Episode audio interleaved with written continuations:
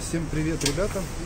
Ну, Сейчас также беру интервью э, для соцопроса международного по поводу э, будущего сейчас созидательное общество. Э, Мы волонтерами международного общественного движения «АЛЛАТРА» по всему миру берем интервью и более чем в 180 странах мира. Э, Представьтесь, пожалуйста. Меня зовут э, Аня.